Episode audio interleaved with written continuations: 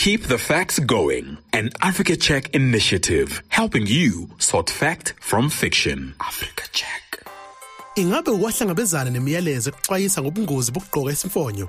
Le miyalezo isemthonjeni yezokuxhumana futhi bathi ukugqoka isifonyo isikhathi eside kakhulu kunciphisa amazinga e-oxygen, kudala isiyezi futhi kuholele ekufeni. Eminye imiyalezo ithi isifonyo sikwenza ukuthi uhluleke ukuphefumula noma ilimaze amasosha akho omzimba. Kanti lokhu kungamanga. Ake sithole ukuthi kungani kufanele ugqoke isifonyo sakho. Emazweni amaningi kuyimpoqo ukugqoka isifonyo sakho uma ushiya indlu yakho.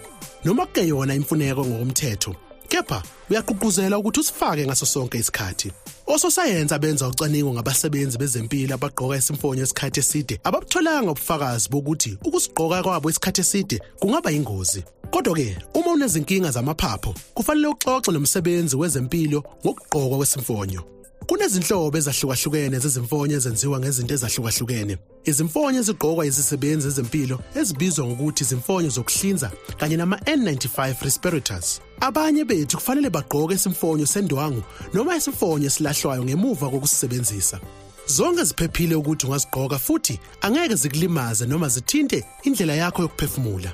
Isizathu sethu sokuthi sikukhuthaze ukuthi usishintshe, sihlanze noma usilahle isifonyo ingoba singathatha amagciwane.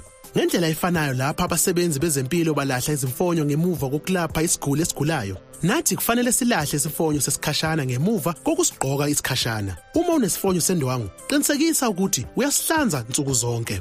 Siyazi ukuthi leli gciwane lihamba ngamaconsi ngakho ke uma ugqoka isifonyo sakho sendwangu kahle unciphisa ukusakazeka kwamaconsi. Isifonyo sakho kufanele simboze ikhala lakho kanye nomlomo. Kungase kungakhululeki ekuqaleni kepha qinisekisa ukuthi ukhululekile ngokwanele ukuba uphefumule futhi ukhulume kahle kanti kungekudala uzojwayela. Leli gciwane lingahamba futhi lisuke ezintweni liye ezandleni nasezandleni liye ezintweni ezinjengezifonyo sakho. Ngakho ke gwema ukuzithinta kaningi Uma kufanele uthinte isifonyo sakho, geza izandla zakho noma uhlanzeke ngaphambi kokuba wenze kanjalo. Siphile ezinkathini zenhlekelele. Futhi ngesikhathi senhlekelele, imininingwane ingashintsha njengoba abasebenzi bezempilo bafunda kabanzi ngaleli gciwane. Ngakho ke, kufanele uthini kubantu abacabanga ukuthi ukugqoka isifonyo kungaba ingozi. Kunalokho, batshele ukuthi bavikela abangase batheleleke ngaleli gciwane. Yenza isiqiniseko sokuthi uthola imininingwane evela emthonjeni ethembekile. Bika izindaba ezingelona iqiniso futhi zigcine uphephile ugqoke isifonyo sakho nsuku zonke.